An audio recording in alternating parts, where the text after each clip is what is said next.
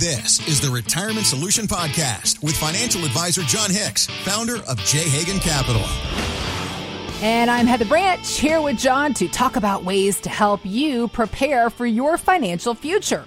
RetirementSolutionRadio.com is where you can go to begin your conversation with Jon and his team at J. Hagan Capital. We also have links posted in the show notes, or again, that website, retirementsolutionradio.com. And thinking about the questions that so many of us savers and investors have probably the biggest question mark for so many people. Well, maybe not the biggest one, but the one that comes up most consistently as we try to mm-hmm. figure it all out is what in the heck are we supposed to do with our stock investments and how do we do better with the market space?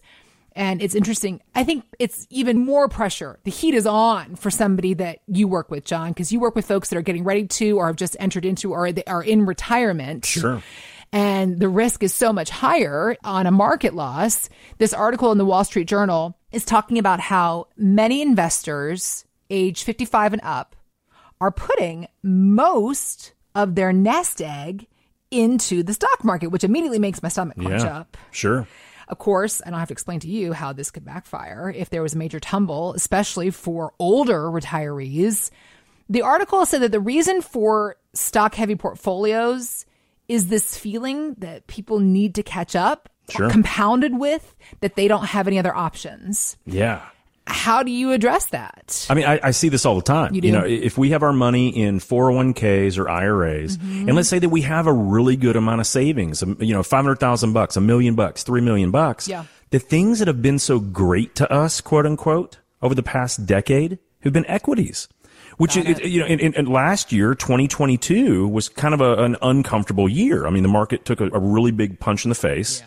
And so did interest rates. Interest rates moved up, which hurt bonds. And so yeah. people kind of lost a lot last year. But the one thing that we have to really always just be cautious of is putting too much of our future dollars that we need to produce income, putting those in harm's way. And I know it's been a long time since 2008.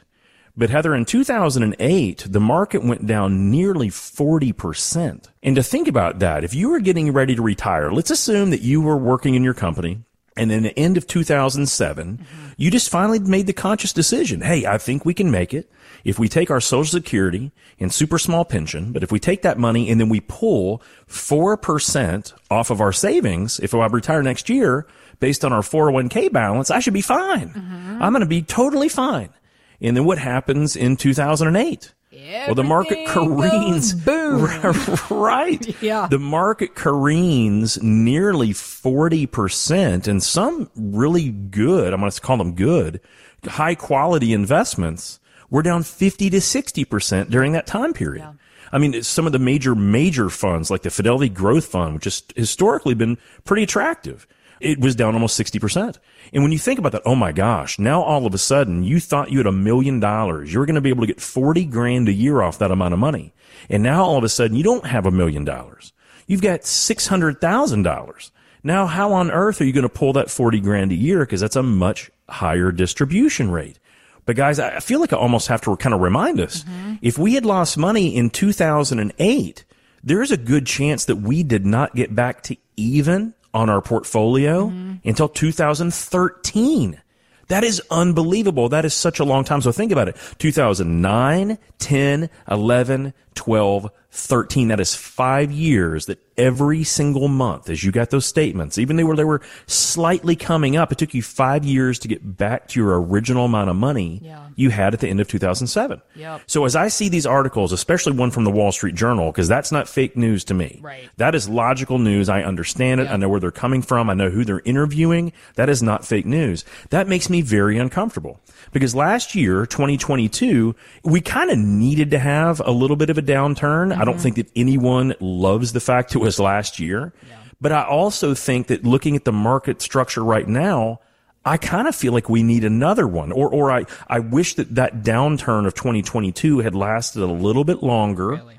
To figure out what's going in the economy. Okay. If we're looking out there now, Heather, if we look out their window mm-hmm. and we look at the number of jobs that are changing, if we look at the number of layoffs that are happening, if we look at the prices of inflation at the grocery like Kroger or mm. Walmart or Sam's Club or Costco, any of them, things are really expensive. It is going to be harder and harder and harder for the average American to be able to make those payments if we're not going to have higher income. But we're starting to see profitability freezes. We're starting to see raise uh, halts, things like that mm-hmm. already. So my point to that is, is that we really do not want to have that fear of missing out by having too much money in equities. But you don't have to take my word for it. When we look at the biggest and the best investors on the planet when it comes to trying to figure out how we can live in retirement, we actually, Heather, don't even look at retirees at all. Okay. We actually look at a completely different group of people that most people wouldn't think about. Okay. We look at university endowments.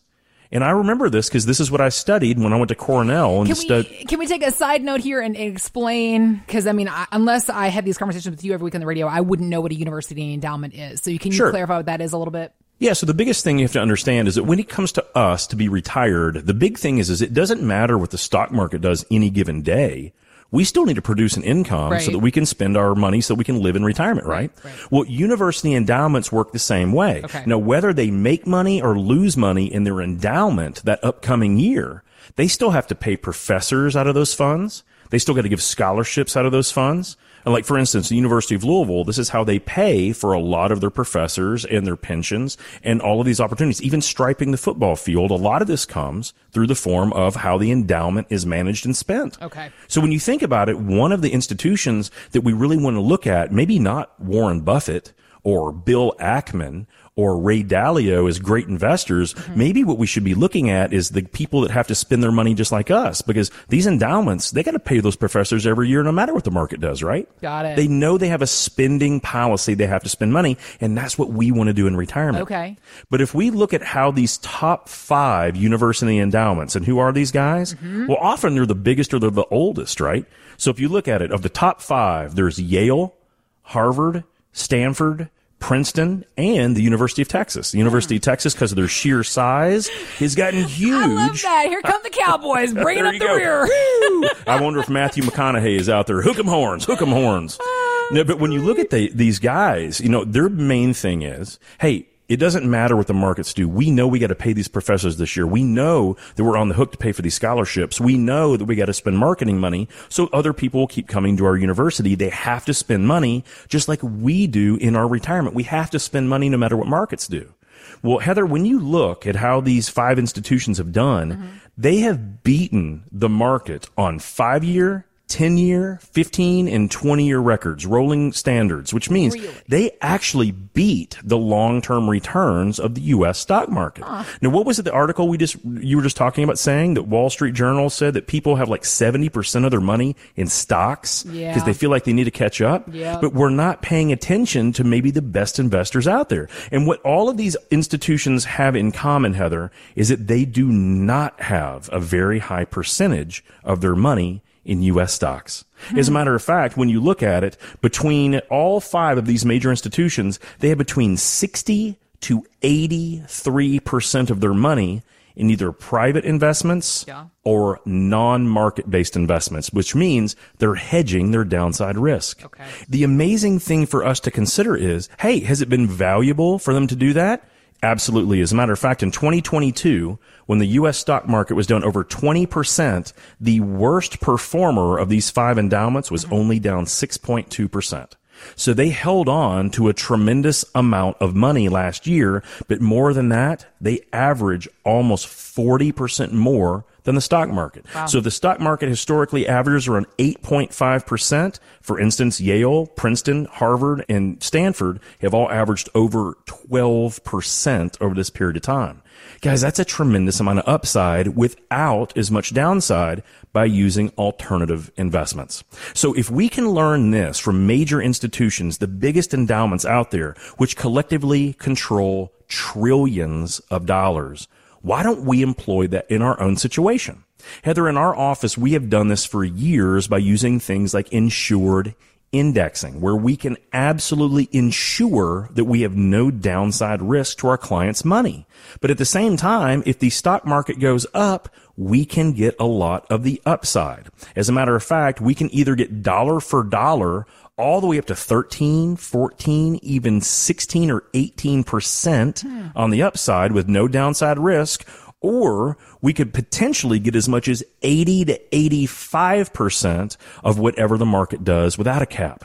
So a lot of the reason that people don't like alternatives is because they think they can't get all of the upside. Think about it. Heather, if you got dollar for dollar all the way up to the first 13, 14, or 15% of the U.S. stock market, mm-hmm. wouldn't that potentially be okay? Yeah. Absolutely. And on the flip side, what if you didn't want a cap? What if you wanted to never have a ceiling of how much you can earn? What if you got 80% of whatever the market did? So if the market went up 50% and you got 80% of that, guys, you'd be at 40% in any one given year.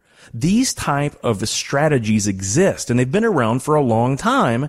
The difference is, is that interest rates have finally made them relevant again. Got it. Where we can invest just like the biggest, the most stodgy, the most iconic institutions out there, not because they do so well, even though they do, because they have the same investment policy that we should have as retirees, making certain our money is safer and providing us an income stream without just putting it under the mattress. So when we think about these things, whenever I see these articles that say 70% of people's portfolios are in equities and they're over 55 or 60, mm. it makes me a little nervous. It just simply means they may not know the alternatives available. That is one thing we always need to consider. Every time that interest rates move, every time that markets careen, every time there's new inventions like cryptocurrency or Bitcoin or whatever, it doesn't mean we invest in it. We want to then explore what does that mean for us? Are there alternatives where we can get a safer return that frankly gets close to equaling or beating the market. If we can do that, we're going to have a much more comfortable retirement. If these are things that you haven't had access to or you don't know how to get a hold of or your guy just isn't talking to you about the new evolution of investments, give my team a call today. Take a look at what the interest rate environment has done to get safer alternatives where we can truly get 10, 15, even 18% to the upside without downside risk. Thanks for listening to the Retirement Solution Podcast with Jon Hicks. Begin the conversation about your savings plan with Jon and the team at J. Hagan Capital by visiting retirementsolutionradio.com. Be sure to listen to Jon's radio show, The Retirement Solution, Saturdays at 8 a.m. and Sundays at 9 a.m. on News Radio 840 WHAS. J. Hagan Capital Inc. is not licensed in all 50 states. To find out if J. Hagan Capital Inc. is licensed in your state, please call 502-690-5635. J. Hagan Capital Inc. is not affiliated with nor endorsed by the Social Security Administration or any other government agency. It does not provide legal or tax advice. Annuity guarantees rely solely on the financial strength and claims paying ability of the issuing insurance company. By contacting us, you may be provided with information about insurance and annuity products offered through Jonathan Hicks, insurance license number 548962.